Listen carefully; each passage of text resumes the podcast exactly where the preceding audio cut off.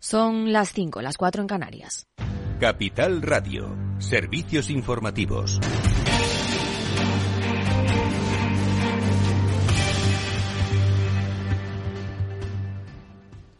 Не думаю теоретично, як можуть пройти ці перемовини і що це таке. Ми робимо конкретні кроки. Україна ініціювала формулу миру на G20, хоча так хотілося, щоб було Asegura Zelensky que si todos los países aliados que apoyan a Ucrania hacen su trabajo, la victoria será inevitable y vuelve a tender la mano a una reunión con China. Se lo llevamos contando todo el día. Hoy es el aniversario de la guerra de Ucrania. Se cumple un año desde que Putin decidiera invadir territorio ucraniano y el presidente Volodymyr Zelensky atiende en estos momentos a los medios de comunicación. El presidente de Ucrania se muestra abierto a una reunión con su homólogo chino Xi Jinping para estudiar el plan de paz que han presentado. Espera que sirva para poner fin a la guerra, preservando la soberanía de su país. El secretario general de la OTAN, sin embargo, Jens Stoltenberg, ha reaccionado con reservas a esa propuesta. Las propuestas y los otros puntos presentados por China. En primer lugar, China no tiene mucha credibilidad porque no han sido capaces de condenar la invasión ilegal de Ucrania. Y también firmaron, eh, pocos días antes de la invasión, un acuerdo entre el presidente chino Xi y el presidente Putin sobre una asociación sin límites con Rusia. La presidenta de la Comisión Europea, Ursula von der Leyen, señala que China no había compartido un plan de paz, sino algunos principios. No es un plan de paz, sino principios compartidos. Hay que verlos como un telón de fondo específico y ese es el telón de fondo en el que China ha tomado partido firmando, por ejemplo, una amistad ilimitada justo antes de que comenzara la invasión, la invasión de Rusia en Ucrania. Así pues, examinaremos los principios, por supuesto, pero los examinaremos con el telón de fondo de que China ha tomado partido. El presidente español Pedro Sánchez ha defendido el apoyo militar y económico de España a Ucrania, algo que ha vuelto a generar una brecha en el gobierno. Unidas Podemos quiere diplomacia. Primero nos dijeron que no íbamos a mandar nunca material ofensivo. Después nos dijeron que sí, que había que mandar misiles antiaéreos. Después que íbamos a mandar tanques. Ahora que tenemos que mandar también cazas. ¿Qué es lo siguiente? Soldados españoles en Ucrania. Yo creo que es evidente que haber contribuido a la escalada bélica ha sido un error y que tenemos que poner todos nuestros esfuerzos, todas nuestras ganas en abrir una negociación avalada por organismos internacionales que logre un alto al fuego mientras que el PSOE rechaza ser el partido de la guerra y acusa a su socio de gobierno de calentar la banda para las elecciones. Somos un partido que siempre ha impulsado la paz, así que si ha dicho eso, pues probablemente sea porque están ya calentando la banda para las elecciones y quieren diferenciarse en una materia que todo el mundo sabe que es mentira. Por cierto, el gobierno de Estados Unidos ha anunciado nuevas sanciones a Rusia por la invasión. Afectan a bancos rusos, la industria militar y el acceso a semiconductores. La Casa Blanca asegura que las nuevas sanciones afectan a más de 200 personas y empresas en Rusia y otros países del mundo. La administración Biden restringirá que las empresas estadounidenses exporten productos a unas 90 empresas en Rusia y en otros países, incluida China. Y en Estados Unidos, el gasto de los consumidores ha repuntado con fuerza en enero, mientras que la inflación se ha acelerado. Más información, Javier Buenas tardes. ¿Qué tal, Aida? Muy buenas tardes. Concretamente la inflación PCE, que es la que en la que se fija al menos la Reserva Federal de Jerome Powell para poder subir los tipos de interés en más o menos puntos básicos de cara a la próxima reunión. De hecho, uno de los analistas de mercado abierto apuntaba hace unos instantes que sería hasta en 75 puntos básicos, dejando la horquilla sobre la parte alta de lo que se esperaba, como dice JP Morgan, sobre la zona del 6% hasta para los oficiales con respecto del dólar estadounidense. En función de este dato, como decíamos, de PCE sube la inflación hasta el 5,4%, más de lo que estimaba el mercado, la subyacente, la que excluye por volatilidad los precios de los alimentos frescos o la energía, avanza un 4,7 descensos que se esperaban por parte del mercado que no se han dado y que han trepado hasta dejar en términos mensuales un avance de hasta seis décimas. Dato que ha tenido réplica en los mercados desde primera hora de apertura de la Bolsa de Valores de Nueva York. Tenemos al Nasdaq 100 a esta hora de la tarde todavía con negociación en Wall Street y con negociación en los parques europeos cediendo. Las caídas superan los 2,2 puntos porcentuales para el Nasdaq 100, para los tecnológicos pierde el soporte de los 12.000 enteros. También el S&P 500 cede un 1,60. AIDA se queda en los 3.948 y el Dow Jones, el industrial, un hueco bajista del 1,40 hasta los 32.688. Gracias, Javier. Y en el mercado de divisas, según las pantallas de XTV, el euro se cambia a 1,0543 dólares. Más información aquí en Capital Radio con Rocío Arbiza, Mercado Abierto. Para personas inquietas, Capital Radio.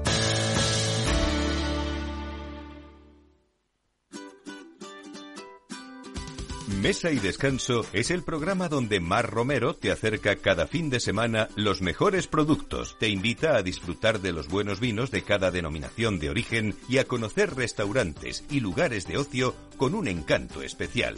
Mesa y Descanso, los domingos a las 13 horas, aquí en Capital Radio.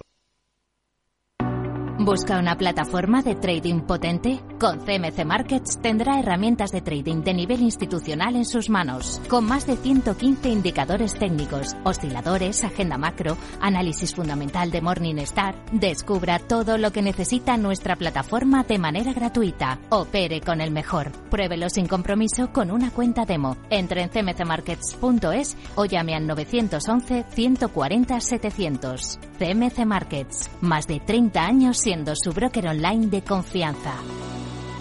Los CFD son instrumentos complejos y están asociados a un riesgo elevado de perder dinero rápidamente debido al apalancamiento. El 77% de las cuentas de inversores minoristas pierden dinero en la comercialización con CFDs con este proveedor. Debe considerar si comprende el funcionamiento de los CFDs y si puede permitirse asumir un riesgo elevado de perder su dinero.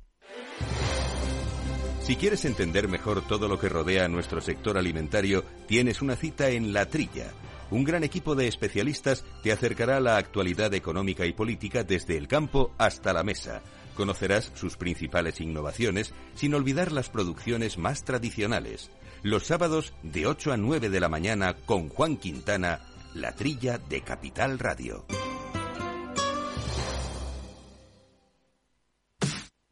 Los viernes en Capital Radio te proponemos descubrir y comprender las estrategias de empresas con éxito que servirán de inspiración y ejemplo para la tuya. Escucha Metaempresas, un programa presentado por Andrés Arenas con la presencia y los consejos de expertos en distintas áreas y profesores de reconocida trayectoria.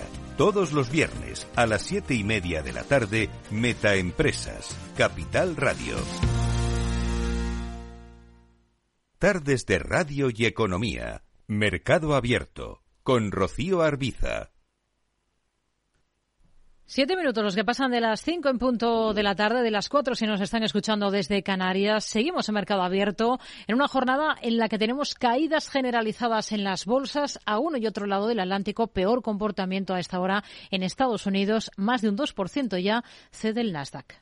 Redrive, el renting de usados de ALD Automotive Patrocina este espacio. Entra en aldautomotive.es y descubre todas las ventajas. Números rojos en las bolsas en una jornada en la que se cumple un año de guerra. Un año de guerra y la economía palidece, aunque un poco menos de lo que se pensaba hace unos meses. Ucrania nos afecta, pero ya no es tanto como en febrero de 2022, cuando Vladimir Putin le dio por acabar con la independencia de la ex República Soviética.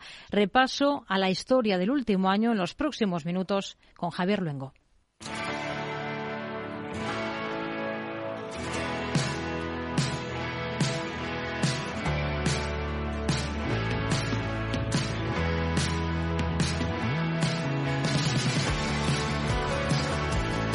Hace un año, justo un año. Capital, la bolsa y la vida. Luis Vicente Muñoz. Las bombas eh, son limitadas de momento, pero ya están sonando fuertes en los mercados de todo el mundo. De hecho, comenzábamos el día en esta casa contándoles que sobre las 4 de la mañana a un oligarca ruso convertido en presidente del país se le había ocurrido poner en marcha una operación militar especial para desnazificar un país vecino, que en otras palabras era una invasión. Y así es como la llamamos. Muy buenas tardes. 4 de la madrugada de este 24 de febrero. Es el momento en el que Rusia ha iniciado la invasión de Ucrania. Un conflicto que en todo caso tenemos que remontarlo mucho más atrás. Concretamente a 2014, cuando a Rusia le dio por irse a invadir territorio enemigo y vio que una oferta del planeta era... La península de Crimea continúa su complejo proceso de transición. Era la península de Crimea que acabó por anexionarse y el asalto posterior a la región del Donbass, que se hizo virulenta en febrero de hace ahora justo un año. Buenas noches. El ejército ruso avanza en su campaña para someter a Ucrania después de bombardear puntos estratégicos en todo el país. Tonight at 10, we are live in Ukraine, a country at war after a huge Russian military offensive by land, sea and air. Una agresión brutal que Vladimir Putin y a todos estos, a, todo, a él, todos estos le respondieron. Casi en tiempo real por las democracias más desarrolladas que tejieron enseguida múltiples acuerdos ante lo que no dejaba de ser una intolerable violación de la legalidad internacional. El primero, el de siempre. El presidente de unos Estados Unidos que ahora ha vuelto por sorpresa a Ucrania, pero avisando antes a Moscú de que iba a pasar por allí a anunciar que daría algo de dinero para que pudieran ganar la guerra, pero que poco más iba a hacer porque no podían por ser OTAN.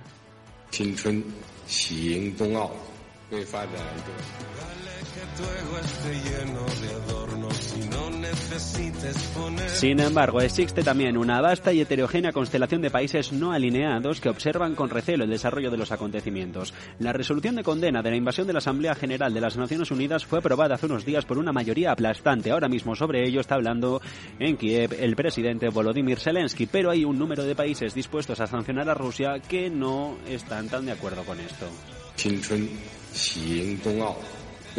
Porque desde distintos países e incluso desde determinados sectores en el interior de algunas democracias hay voces que reclaman con urgencia la paz, señalando el riesgo de escalada y la inestabilidad económica y social que conlleva, e incluso reprochan a Occidente, nos reprochan a nosotros lo que consideran una implicación cada vez mayor en esta guerra de Ucrania. Y todo mientras que con el año Rusia abandona el tratado de desarme nuclear y deja el al mundo en vilo. La guerra llegará hasta el final y dice el presidente Putin que Moscú no perderá nunca en el campo de batalla.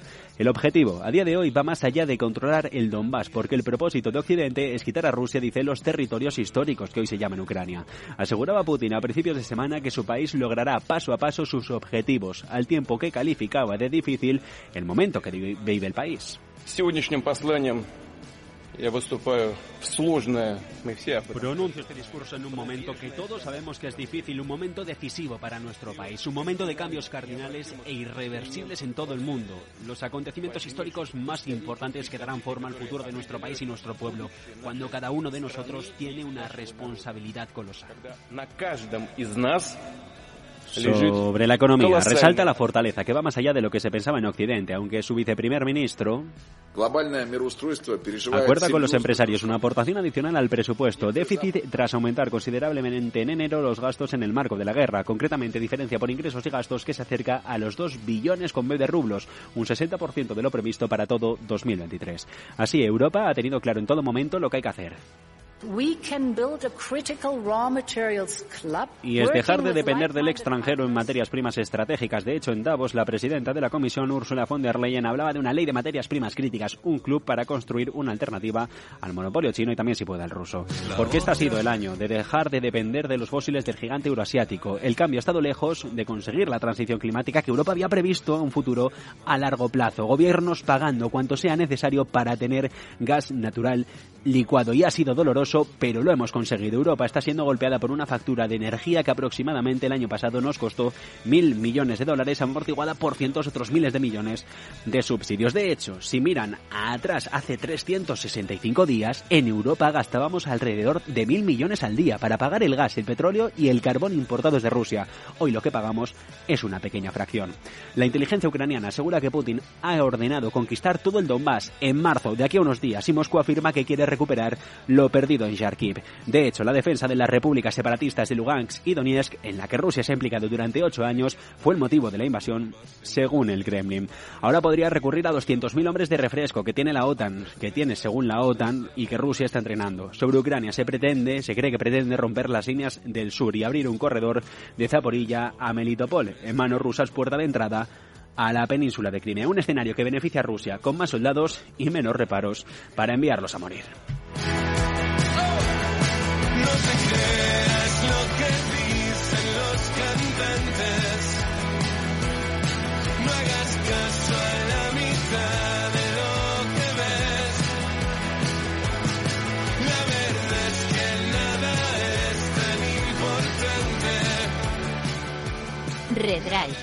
El renting de usados de ALD Automotive ha patrocinado este espacio. Entra en aldautomotive.es y descubre todas las ventajas. ¿Sabes cuál es el mejor dial para escuchar Capital Radio? Tu móvil. Ya tienes disponibles las versiones de iOS y Android de Capital Radio. Y si quieres escucharlas en tu coche, lo tienes muy fácil. Empareja el Bluetooth de tu coche con tu móvil o tableta, entra en la app de Capital Radio y ya lo tienes. Escucha Capital Radio en digital. Y si te preguntan qué escuchas, no lo dudes. Capital Radio.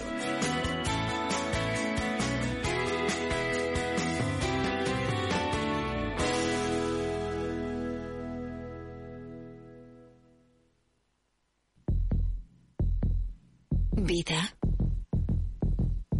Riesgo. Cubierto. Es muy simple asegurarse con el Betia. Simple, claro, el Betia. Mercado Abierto con Rocío Arbiza. Seguimos. El despegue en bolsa de IAG este año ha sido más que positivo y la compañía confirma justo hoy con sus cuentas que ha dejado atrás lo peor de la pandemia, aunque contra todo pronóstico por su comportamiento en bolsa este año los inversores han reaccionado esta jornada con ventas. ¿Se ha acabado la fiesta para IAG? Lo analizamos en esta sección con Selena Niezbala.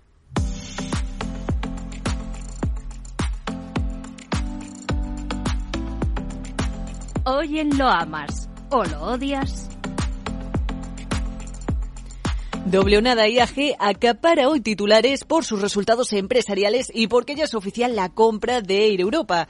El holding eh, no cierra tampoco eh, la puerta a salir de nuevo de compras porque recordemos que la portuguesa TAP también estaba en el radar de la aerolínea y aunque Luis Gallego ha dicho que no sobra nadie, tampoco se descarta que a futuro la adquisición de la aerolínea de Globalia conlleve despidos.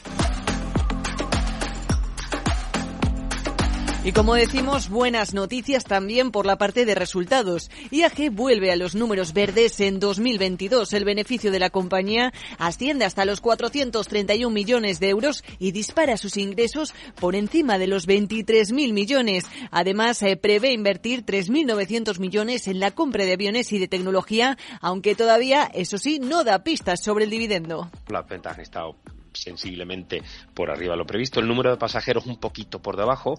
El beneficio operativo ajustado bien.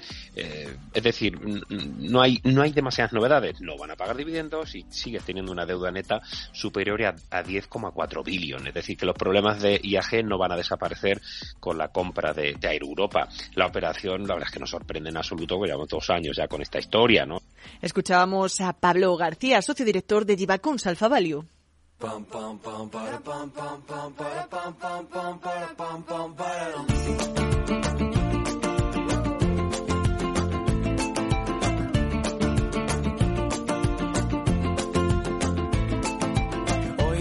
En líneas generales, los resultados de IAG, como decimos, no sorprenden, pero tampoco lo hace la operación con Globalia. Entonces, ¿qué han penalizado hoy los inversores en el mercado? Aquí la valoración de Gonzalo Lardíez de Anbank pues hay que también reconocer que desde septiembre prácticamente ahora la, cotización ha doblado en un escenario bastante más positivo y, aunque el outlook para el año ha sido bueno por parte de la compañía, pues quizás el mercado esperaba algo más tras lo que han comentado pues en recientes días tanto el France como, como Lufthansa.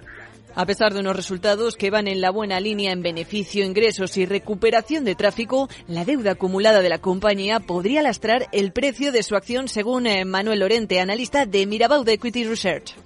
Esta compañía, eh, más que en términos de market cap o más, más que en términos del precio de la acción, hay que verlo en términos de valor empresa, pues verdad que está un 75% por debajo de los niveles pre-COVID, pero también es verdad que ha acumulado una deuda muy importante en ese periodo, con lo cual eh, eso le limitará el atractivo futuro para los inversores. Nada más, un minuto que perder, Y es que a pesar de los deseos del consumidor de viajar este año y del buen comportamiento de la acción en el IBEX, en lo que llevamos de ejercicio escala ya más del 28%, eso de volver a ver ahí a en niveles previos a la pandemia en términos bursátiles es poco probable para José Lizán, gestor de Magnus y Cap en Quadriga Funds. Nosotros siempre decimos lo mismo, ¿no? Volver a máximos no lo vemos viable, volver a los máximos previos al COVID como acción. pero sí que pensamos que una regresión a la media, ir hacia la zona de los 2 euros y medio, 2 euros 70 sería lo razonable eh, en un entorno en el que pensamos que el, el consumidor está deseoso de viajar y lo estamos viendo como las cifras van recuperándose poco a poco hacia la normalización total. Eh, no probablemente como pre-COVID, porque toda la parte de business eh, se ha quedado dañada estructuralmente, pero sí que esperamos esa cierta recuperación y volver a su regresión a la media, como digo, hacia la zona de 2,5, 2,80, que es nuestro objetivo de medio plazo.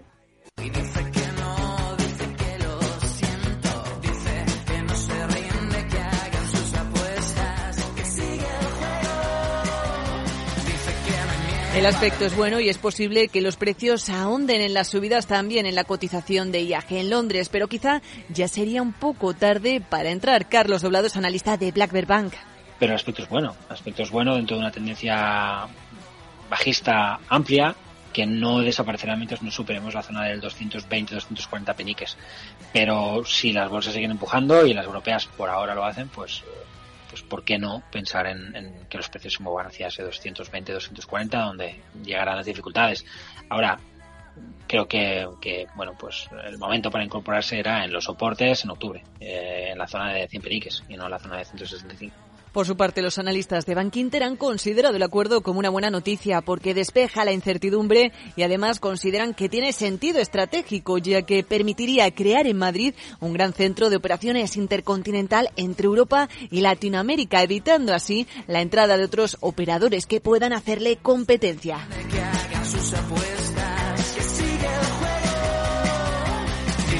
En líneas generales, el sentimiento es positivo sobre la acción, pero con dudas. Aquí el consenso esta semana recogido por Capital Radio.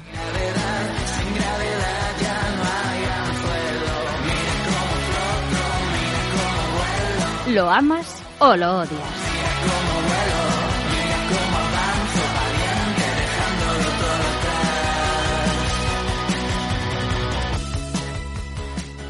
Tardes de Radio y Economía con Rocío Arbiza. Seguimos en Mercado Abierto después de analizar a fondo la situación de IAG. ¿Dónde ponemos el foco hoy, Aida Esquirej? Hoy ponemos el foco en Bangalore, la capital del estado de Karnataka, en el sur de la India. Esa ciudad sureña hindú está cogiendo la cumbre del G20 desde hoy y hasta el sábado y a la que acuden los ministros de Finanzas y gobernadores de bancos centrales. Es el primer encuentro ministerial de alto nivel que organiza la India desde que asumió la presidencia del G20. Las reuniones han comenzado coincidiendo con el primer aniversario del inicio de la guerra en Ucrania, un conflicto que ha desencadenado desafíos que marcarán sin duda la cumbre. El primer ministro indio, Narendra Modi, ha instado a los líderes financieros mundiales a centrarse en los ciudadanos más vulnerables en la inauguración de la cumbre. Estamos presenciando tensiones geopolíticas en diferentes partes del mundo. Hay interrupciones en las cadenas de suministro globales. Muchas sociedades están sufriendo debido al aumento de los precios y la inseguridad alimentaria y energética se han convertido en una de las principales preocupaciones en todo el mundo.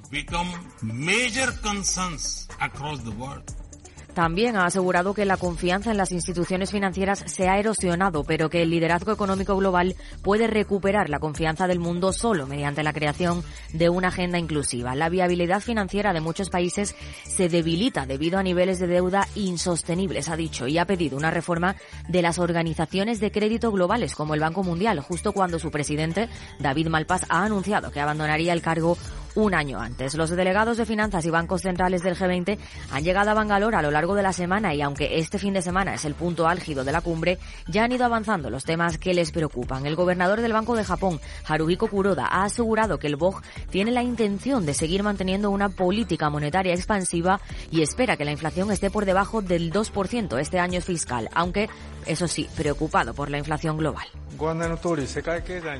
Como ustedes saben, en términos de la economía mundial, sobre la base de que vemos en términos de indicadores económicos recientes, la economía mundial sigue siendo más resistente de lo que uno hubiera esperado. Se ha expresado esa opinión, pero aún así, a nivel mundial, el nivel de inflación sigue siendo elevado. La secretaria del Tesoro de Estados Unidos, Janet Yellen, ha pedido reestructuraciones de deuda para reforzar la economía, impulsando a China a adoptar compromisos y ha anunciado un acuerdo de ayuda del Fondo Monetario Internacional para Ucrania, mientras defienden sanciones más firmes contra Rusia.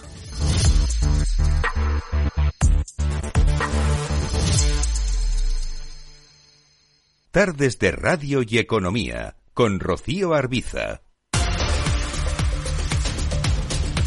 Es momento de saludar a Enrique Díaz, director de riesgos de Ebury. Hola Enrique, ¿qué tal? Muy buenas tardes. Muy buenas tardes, Rocío, ¿qué tal? Muy bien, hoy lo primero es mirar a Estados Unidos, a ese dato de PC del mes de enero en el país, que es una de las medidas de inflación más seguidas por la Fed. ¿Qué conclusiones saca?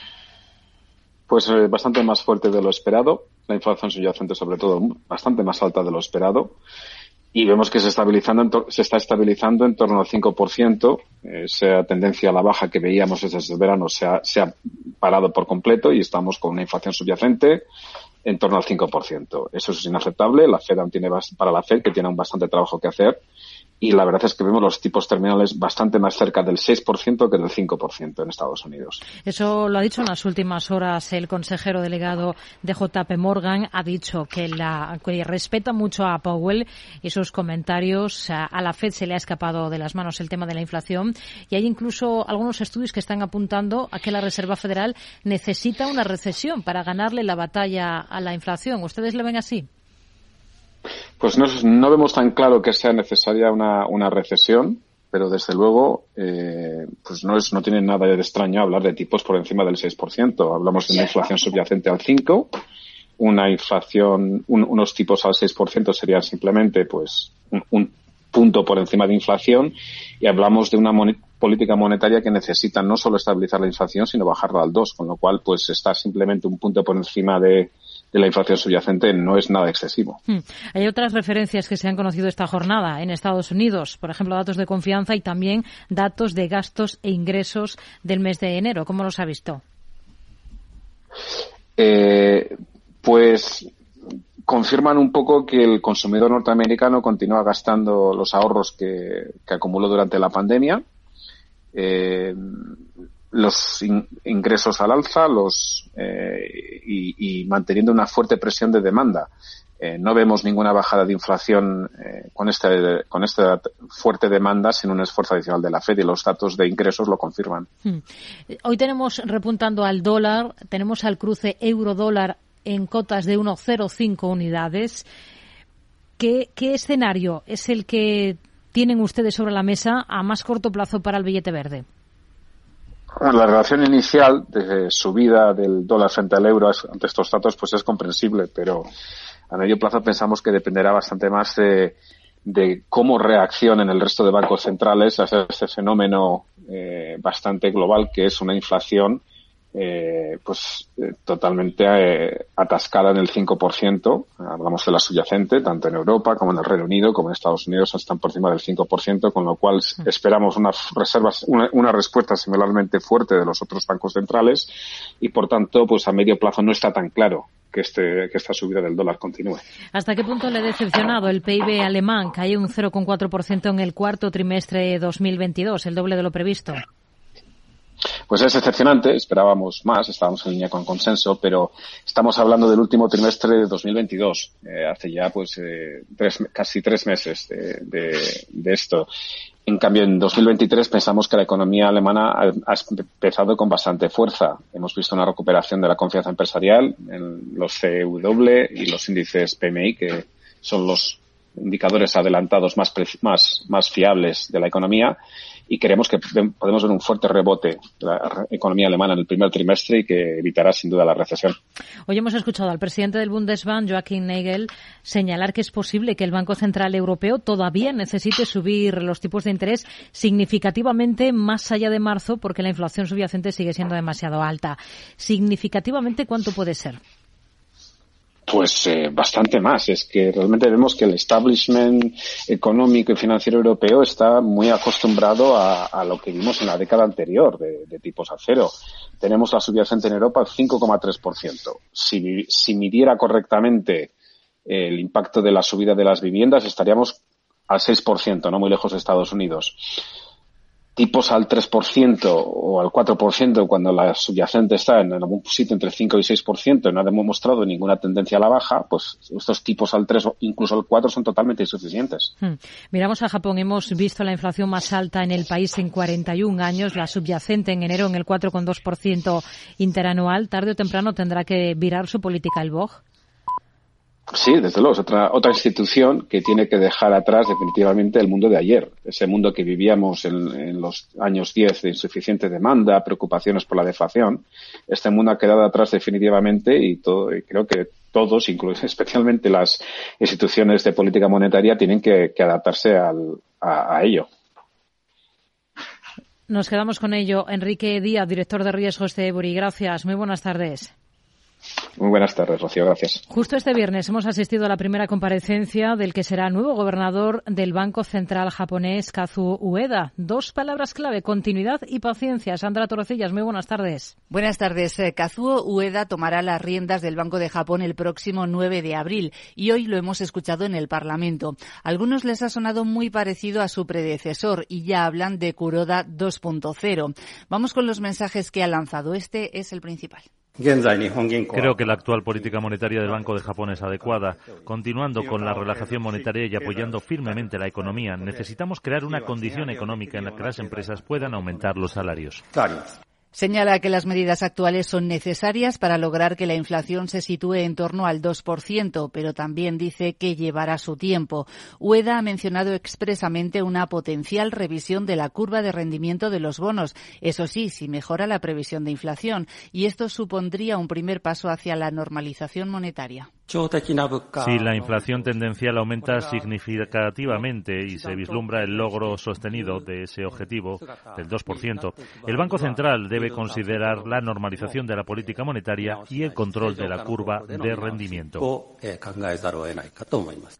El académico se ha comprometido a revisar las medidas que el Banco Central japonés ha adoptado durante los últimos 25 años, aunque su postura inicial es aparentemente continuista. A esta hora tenemos en el mercado de divisas al cruce del dólar con el, con el yen en 132,29 unidades. Está subiendo con claridad el dólar. Si miramos al euro dólar, está recortando la moneda única hasta 1,0553 unidades según las pantallas de XTB. Selena. ¿Te sientes atraído por invertir pero no sabes por dónde empezar? Tenemos la solución. XTB te regala una acción para empezar a sentirte como un inversor. Es muy sencillo y en solo tres pasos, como lo oyes. Entras en xtb.com, abres tu cuenta totalmente online en menos de cinco minutos, realizas un depósito de cualquier importe para activar la cuenta y te regalan una acción. Empieza con el broker líder en el mercado europeo y sin ninguna comisión en la compra y venta de acciones y ETFs de todo el mundo hasta 100.000 euros mensuales. xtb.com. Invierte con confianza, seguridad y acompañamiento. A partir de 100.000 euros al mes, la comisión es del 0,2%, mínimo 10 euros. Invertir implica riesgos. Tardes de Radio y Economía, con Rocío Arbiza. Miramos al mercado de renta fija con Ramón Zarate, socio director de Zarate EAF. Hola Ramón, ¿qué tal? Muy buenas tardes. Hola, buenas tardes, Rocío. Bueno, estamos terminando, poniendo el broche final a otra semana claves de estos últimos días en el mercado de deuda, una semana en la que todos los inversores han estado muy pendientes de todas las pistas macro, de todos los datos que hemos ido conociendo y que nos puedan dar pistas sobre próximas actuaciones de los bancos centrales. Efectivamente, esta semana datos de inflación eh, y básicamente eh, lo que se ha descontado al mercado, los inversores, eh, tanto minoristas como institucionales, es que las curvas, eh, y también es nuestra impresión por otra parte, las curvas estaban descontando que no iban a subir tanto los tipos de interés y que iban a subir demasiado rápido, de alguna manera incluso en el segundo semestre de este año. ¿no?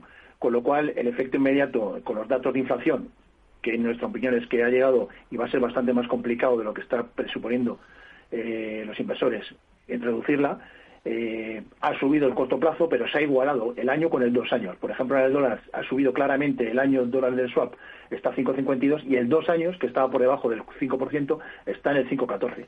Lo demás, la curva se ha mantenido exactamente con el mismo diferencial que ha subido el corto plazo con el largo plazo, lo que quiere decir que se mantienen los diferenciales extremadamente negativos. Siguen descontando que va a haber eh, unas bajadas muy radicales, pero las hemos pasado ya, me da la impresión con esta curva, por lo menos al 2024 y casi diría que 2025.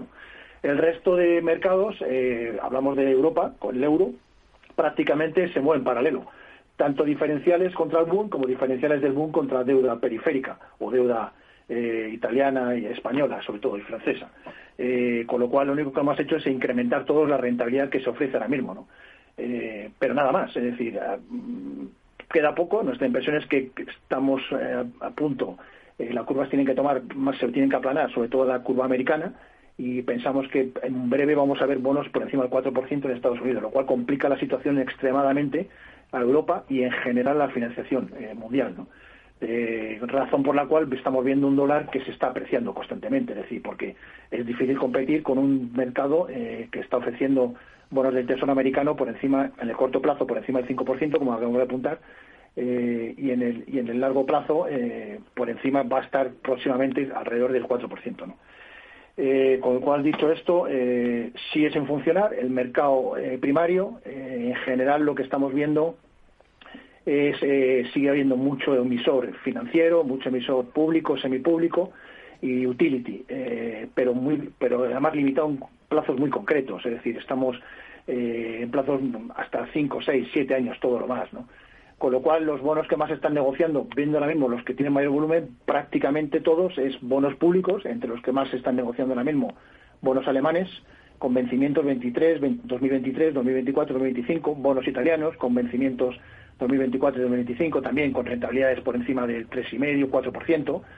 En fin, en general lo que vemos es eh, bonos de investment bank, eh, de, bonos supranacionales, etcétera, etcétera. Pero en general mucho papel de este tipo, ¿no? Es decir, muy poco emisor eh, corporate, es decir, por alguna manera decir compañías, ¿no?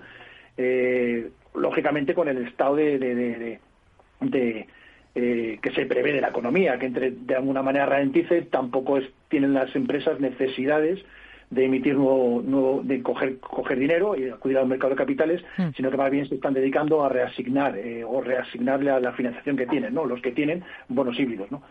Y poco más, es decir, eh, en general la semana ha sido bastante tranquila y como estamos diciendo, incremento de la rentabilidad del bono americano que lleva al incremento de rentabilidad del resto de bonos de europeos. Hmm. Nos quedamos con ello. Ramón Zarate, socio director de Zarateaf. Gracias. Muy buenas tardes. Buenas tardes, Rocío. De forma no intencionada, los usuarios pueden abrir agujeros de seguridad al conectar su ordenador o smartphone a la red de su empresa, incluso cuando utilizan una VPN. Reducir la superficie de ataque con un modelo Zero Trust se ha convertido en una necesidad para las empresas. Descubra más en zscaler.es.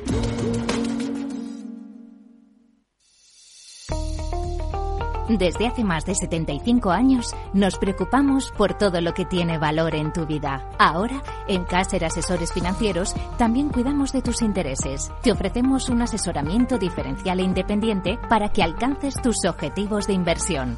Caser Asesores Financieros, seguros de tu inversión. Contacta con nosotros en info arroba caserasesoresfinancieros.es o en el 91 762 3442.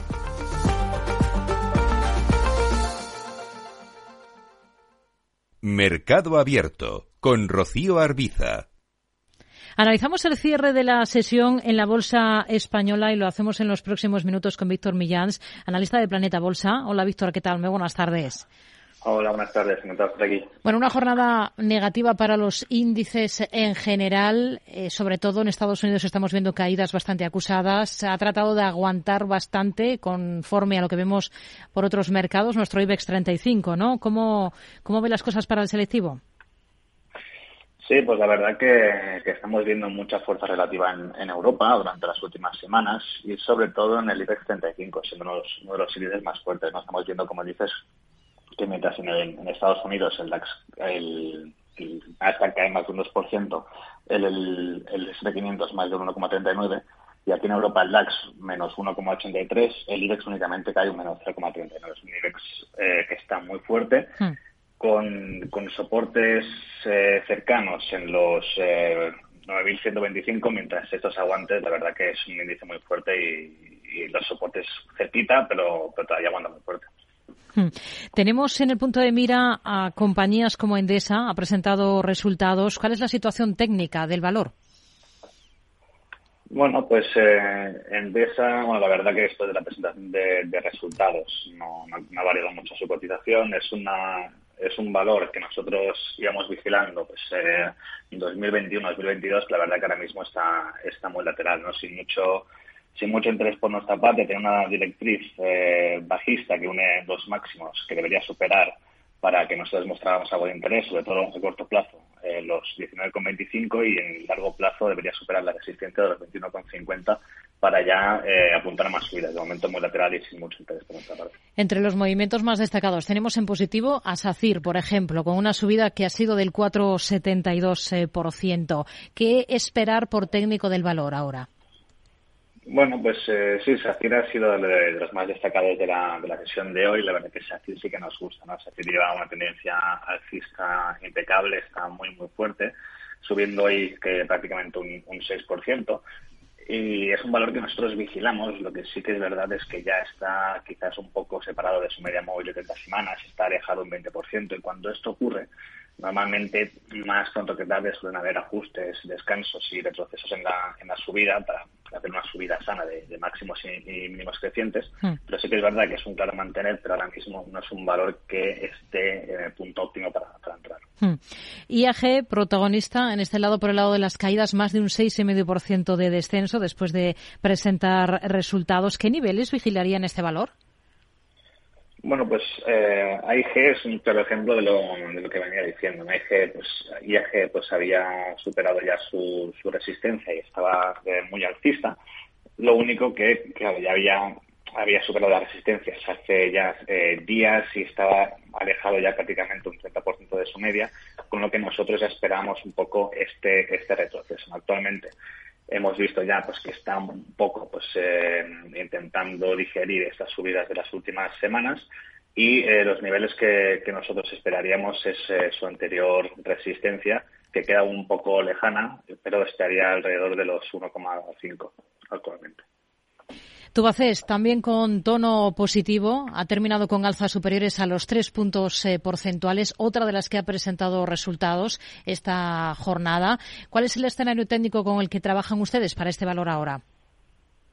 Bueno, pues eh, sí, la verdad que Tubacex ha tenido una buena presentación de, resultados, subiendo un, 4%.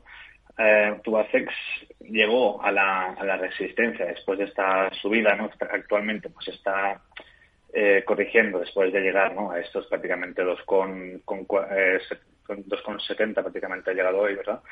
Eh, nuestros niveles a vigilar serían los 2,40, donde cuando superó la resistencia ya sí que, parecía que, se escapaba. Nosotros esperamos a estos niveles un poco para, para, este retroceso, ¿no? que se llama técnicamente un throwback, para, para entrar con un mejor eh, riesgo-beneficio.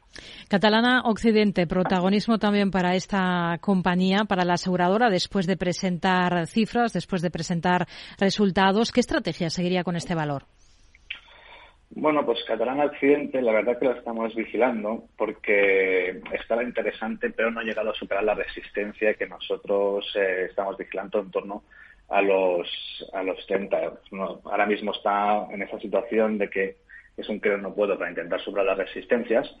Es un valor que de, de cara a superar eh, los máximos sí que apuntaría a, una subida eh, ya pues más limpia, pero tiene muchas resistencias por el camino. Nosotros hasta que no superara esos 40 euros, pues quizás estaríamos, nos mantendríamos fuera. Nos gusta más del, sector seguros, que es un sector que actualmente está muy fuerte. Mafre, porque ya sí que ha superado las, las resistencias, tiene su vida libre y es un poco en esos valores en los que nosotros en Planeta Bolsa nos fijamos. Aquellos que suben sin resistencias hmm. y eh, que, han super, que las han superado y por lo tanto son subidas más limpias. ACS, estamos pendientes de los resultados al cierre de la compañía. ¿Cómo está por técnico esta compañía, la constructora? Pues ACS, la verdad que está, está un momento interesante. ¿no? Nosotros es un valor que también estábamos vigilando dentro del, selectivo, aunque nos gustan más otros, ¿no? Como puede ser Ferrovial, hace se superó la resistencia en los 24 eh, con, con 5 euros, desde ahí empezó a subir, lo que pasa es que no está subiendo con quizás con, con un poco con la, digamos, un poco con, con, poca volatilidad está subiendo, pero sin mucha decisión, ¿no? Entonces nosotros preferimos otros otros valores.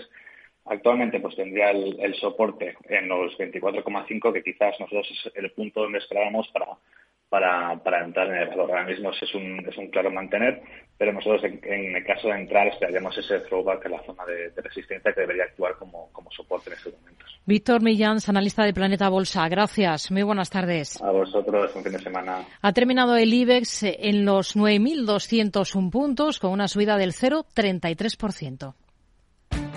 Esta semana en el mercado que viene, Francisco Rodríguez de Achile, socio director de Lombia Capital. Estamos en un proceso de normalización de tipos de interés y eso ha hecho justamente que estemos en un año en donde podamos entender mejor las valoraciones de los activos. Entonces, el mercado sigue descontando factores externos que están trayendo volatilidad. Hay que estar, hay que estar muy atentos a eso, evidentemente. Pero, insisto, una de las claves para el inversor es alejarse del ruido de mercado y lo vamos a seguir teniendo y volver a concentrar en la verdadera esencia de la inversión en renta variable para quien tenga exposición a bolsa.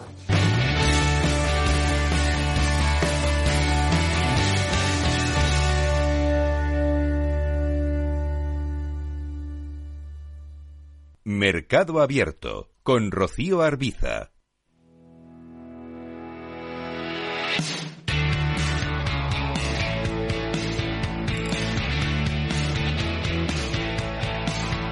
Este viernes se cumple un año desde el inicio de la invasión rusa de Ucrania, un año desde el estallido de un conflicto enquistado en el Donbass desde 2014 que más allá de las bajas en el campo de batalla ha dejado más de 7.000 civiles muertos, cerca de 12.000 heridos según datos de la ONU y más de 8 millones de refugiados ucranianos repartidos por toda Europa. Hacemos balance. Javier Luengo a la desaceleración generalizada que sufre la economía mundial que amenaza con generar una recesión global se suma el riesgo de que sucesos imprevistos vinculados a la guerra o la inestabilidad financiera sigan siendo un lastre porque el conflicto en territorio europeo continental afecta al bolsillo y si los nuestros están tocados, imagínense los de quienes viven entre misiles y tanques. Víctor Burguete, investigador señor del área de geopolítica global y seguridad del CIDOP. ¿Qué tal? Muy buenas tardes. Hola, muy buenas tardes, Javier. El golpe económico lo tenemos un poco en los datos, al menos los que nos pueden hacer llegar y de los que hay que fiarse. El PIB ucraniano cerró 2022 con una caída de más del 30%, pero aún así el resultado es mejor de lo que se esperaba por parte del mercado. Sí, bueno, en general lo que hemos visto es que los eh, tanto las previsiones para Ucrania como las que se hicieron para Rusia, el impacto inicial ha sido un poquito mejor del, del, del esperado eh, pero bueno, el año pasado hemos enfrentado la desaceleración económica global más abrupta en casi 50 años y acabamos el año con unas previsiones que situaban 2023 como el año con el tercer crecimiento más débil desde la burbuja tecnológica de principios de siglo. Por tanto, bueno, eh, quizás eh, no estamos tan mal como podríamos haber estado, pero el impacto ha sido eh, espectacular. Un impacto espectacular para, para un país como Ucrania que tampoco es una gran potencia económica ni, ni siquiera dentro de la región. No, bueno, de hecho, Ucrania tradicionalmente ha sido uno de los países con, pues con, o sea, demográficamente es, es importante, pero con una economía y un PIB eh, bastante comedido, ¿no? Eh, tenía, pues, cuando miras distintos indicadores, un un, un nivel de, desarrollo y de crecimiento, pues bueno, eh, lejos de, otras economías del este de, Europa. Por el otro lado está la Rusia de Putin, que aguanta y, y así su viceprimer ministro, eh, acordaba la semana pasada con los empresarios una aportación adicional al presupuesto que registraba déficit tras aumentar considerablemente en enero con los gastos del marco de la guerra. Concretamente, la diferencia por ingresos y gastos se acerca a los 2 billones con B de rublos, un 60% de lo previsto para todo 2023. ¿Va a poder aguantar la economía rusa un, un envite como este o una cronificación del conflicto en Ucrania? Bueno, la economía eh, Rusia ya desde el conflicto de 2014 lo que había hecho es un proceso de desvinculación de, Occidente para intentar, en caso de un nuevo conflicto como el que ha, acabado desgraciadamente ocurriendo, eh, aguantar lo mejor posible, ¿no? Obviamente eh, Rusia no se esperaba el nivel de sanciones que, ha experimentado, porque tampoco esperaba que la guerra tuviera la duración que ha tenido y de hecho pues ahora mismo Rusia es, es la economía más sancionada del, planeta no las, eh, las sanciones que hay contra Rusia no tienen parangón. Si bien es cierto que la dependencia de Rusia respecto a Occidente en muchos ámbitos es, eh, es limitada no lo fundamental pues en tema de alimentos energía es eh, prácticamente autosuficiente, ¿no? Por ahí no, no, no, hay una dependencia grande por parte de Rusia. Y en otros eh, aspectos, pues temas de semiconductores, etcétera, aquí nosotros, eh, o desde Occidente, se han puesto muchas, eh, muchas sanciones, pues bueno, tienes dos efectos, ¿no? uno, que no es automático, tienes stock, y luego dos, la capacidad que tiene Rusia de, de, circunvalar ¿no? las, las sanciones a través de pues importaciones de países eh, amigos y luego que el propio diseño que hemos hecho nosotros de las eh, sanciones que se ha hecho desde Occidente hemos creado em, digamos agujeros específicamente de las sanciones para evitar que, el impacto económico de estas sanciones sobre las economías occidentales eh, fuera menor, ¿no? Recuerda que el año pasado teníamos toda la preocupación sobre la inflación encima de la mesa y bueno, pues decidimos ¿no? que a la hora de, poner las sanciones deja unos agujeros. El caso del petróleo es el, más claro. Eh, claro, porque aquí también entra un poco la parte de, de, propaganda, no solo por Rusia, sino también por las potencias occidentales. A principios de febrero entraban en vigor las sanciones al petróleo ruso. Desde la Comisión Europea, también en el último informe, se aseguraba que hasta la fecha se han congelado 21.500 millones de euros, trabajando en más recursos como la reserva del Banco Central de Rusia, algunas transferencias. Eh, recordamos eh, la exclusión de los bancos eh, rusos del sistema internacional SWIFT, eh, ya justo casi con el inicio del conflicto en Ucrania. Las sanciones y como decía estamos dejando nosotros los propios huecos para, para poder saltárnoslas porque no podemos desconectar así como ha sido una potencia como Rusia pero las sanciones no sé si o no están funcionando como se esperaban o es que simplemente y por miedo no se quiere ir a más bueno, yo creo que igual es un tema de, de, las percepciones, ¿no? De, Es decir, en hay bueno, determinados analistas o políticos que pensaban que las sanciones tendrían un efecto fuerte e inmediato. Eh, cuando miras la historia, las sanciones mm, raramente consiguen los objetivos políticos y, de hecho, en un corto espacio de tiempo y menos con una economía del tamaño de la que tenía Rusia. Ahora bien, ¿va a hacer un impacto sobre la economía rusa? Indudablemente, seguro. Y cuanto más tiempo pase, más va a ser. Y además, este tiempo va a permitir reforzar el tipo de sanciones. De hecho, eh, te diría que, desde mi punto de vista, las sanciones más importantes que se han puesto es sobre las, eh, los activos, al congelar eh, los activos del Banco Central ruso depositados en Occidente, actúa sobre las reservas de, de, Rusia, esto no tiene parangón en la historia, y dos, todo el tema del, del sistema de pagos, ¿no? La exclusión de, de, Rusia de los mercados financieros eh, internacionales ¿no? y todo lo que tiene que ver con el dólar, etcétera, tiene un impacto muy importante porque sí que afecta a las relaciones entre Rusia y terceros países. Por ejemplo, a través de las compañías de seguros, intermediarios que sí que tienen base en Occidente, que no quieren verse sujetos a sanciones y que, por tanto, también eres capaz de dañar los flujos comerciales entre Rusia y un tercer país. Vamos precisamente con el comercio.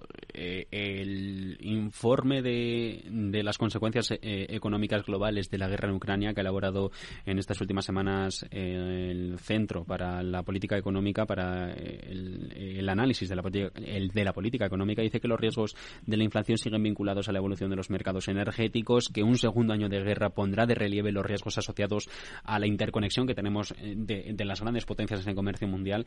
¿Nos está desgastando este conflicto la globalización que habíamos conseguido hasta ahora? Bueno, desde, desde luego ha puesto sobre la, mesa la vulnerabilidad que, que, teníamos en algunos aspectos. El energético era el más claro. Y hay un claro impulso por parte de los países occidentales a reducir estas vulnerabilidades, ¿no? Lo que se llama impulsar en Europa la autonomía estratégica. Y esto afecta no solamente a Rusia, sino también a China, ¿no? Que es la, sigue siendo la mayor eh, potencia manufacturera del, del mundo entonces, en aquellos ámbitos en, en, los que, son procesos críticos, ¿no? sobre todo lo que afecta a la transición ecológica, la transición digital, hay un, un interés, una voluntad de los países occidentales de intentar disminuir esta dependencia. Luego, es verdad, hay una diferencia entre esta voluntad de hacerlo y la capacidad real de lograrlo, ¿no? O sea, siempre vamos a tener una dependencia, pero puedes hacer que esta dependencia sea menor.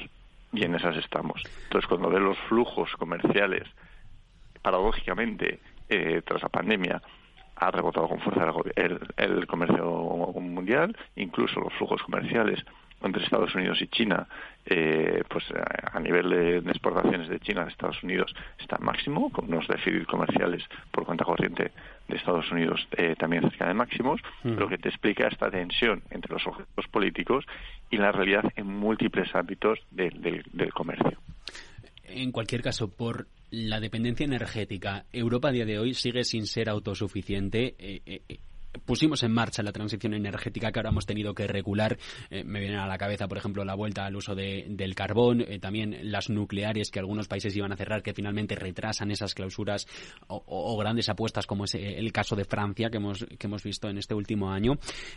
Europa no es autosuficiente. Nos estamos lanzando también a la importación de gas natural licuado por Estados Unidos es una vuelta a los años 50, con una Europa desbastada, con unos Estados Unidos y el plan Marshall ayudando al viejo continente para luego también conseguir parte de su influencia eh, en esta zona del mundo. Eh, estamos cambiando simplemente la dependencia de una por otra potencia y, no estamos invirtiendo en lo que debería ser una autosuficiencia o aprovechar el camino para conseguirla.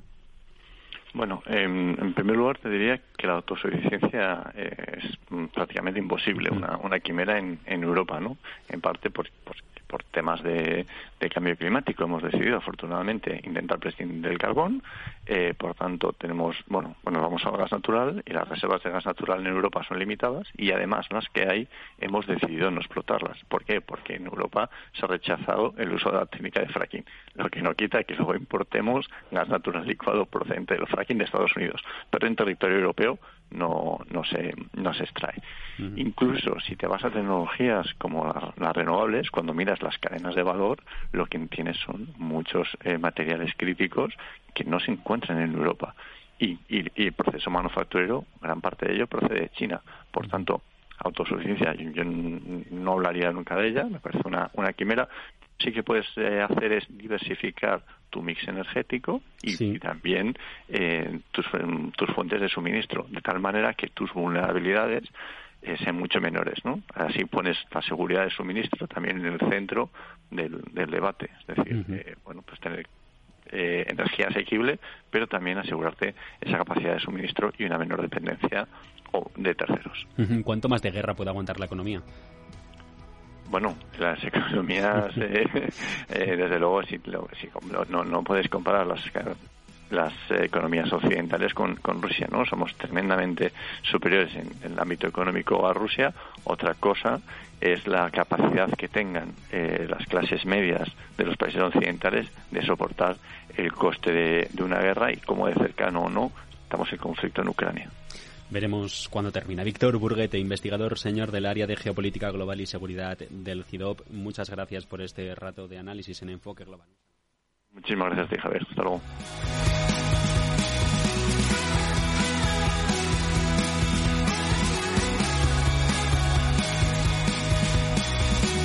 Desde donde sucede y cuando sucede. Enfoque Global. Tardes de Radio y Economía con Rocío Arbiza.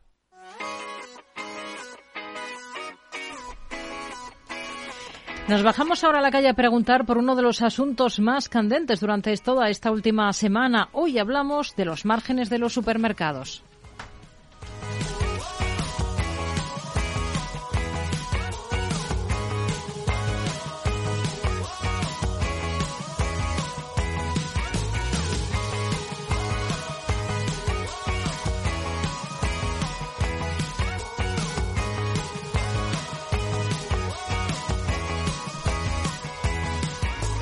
Ojo que la guerra por esto empezaba en septiembre, porque fue entonces cuando la lucha por los alimentos fue más allá de la energía. Yolanda Díaz, vicepresidenta, entonces a las grandes distribuidoras les pedía que llegaran a un acuerdo para facilitar una cesta asequible a los españoles. Conclusión, tras la primera de las reuniones que tuvieron con Carrefour, un gigante como empresa representante, Selena de las grandes cadenas de distribución. La vicepresidenta segunda no cesaba entonces en su intento de poner tope al precio de los alimentos y junto a ella el ministro de Consumo, Alberto Garzón, quien decía que el de una cesta de la compra básica debería estar a precios más bajos y que los costes los deberían sufragar las distribuidoras y no los productores que eh, es a costa de los márgenes empresariales de las grandes distribuidoras, no a costa de los productores eh, de nuestro país y no a costa o no pudiendo eh, hacerlo, como somos muy conscientes, en los el pequeño comercio.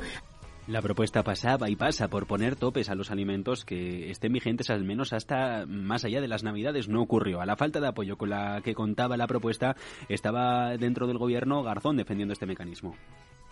Es una propuesta dirigida a las grandes empresas distribuidoras que tienen la capacidad de hacer un esfuerzo adicional para proteger el poder adquisitivo de las familias, facilitando y permitiendo que exista una cesta de consumo que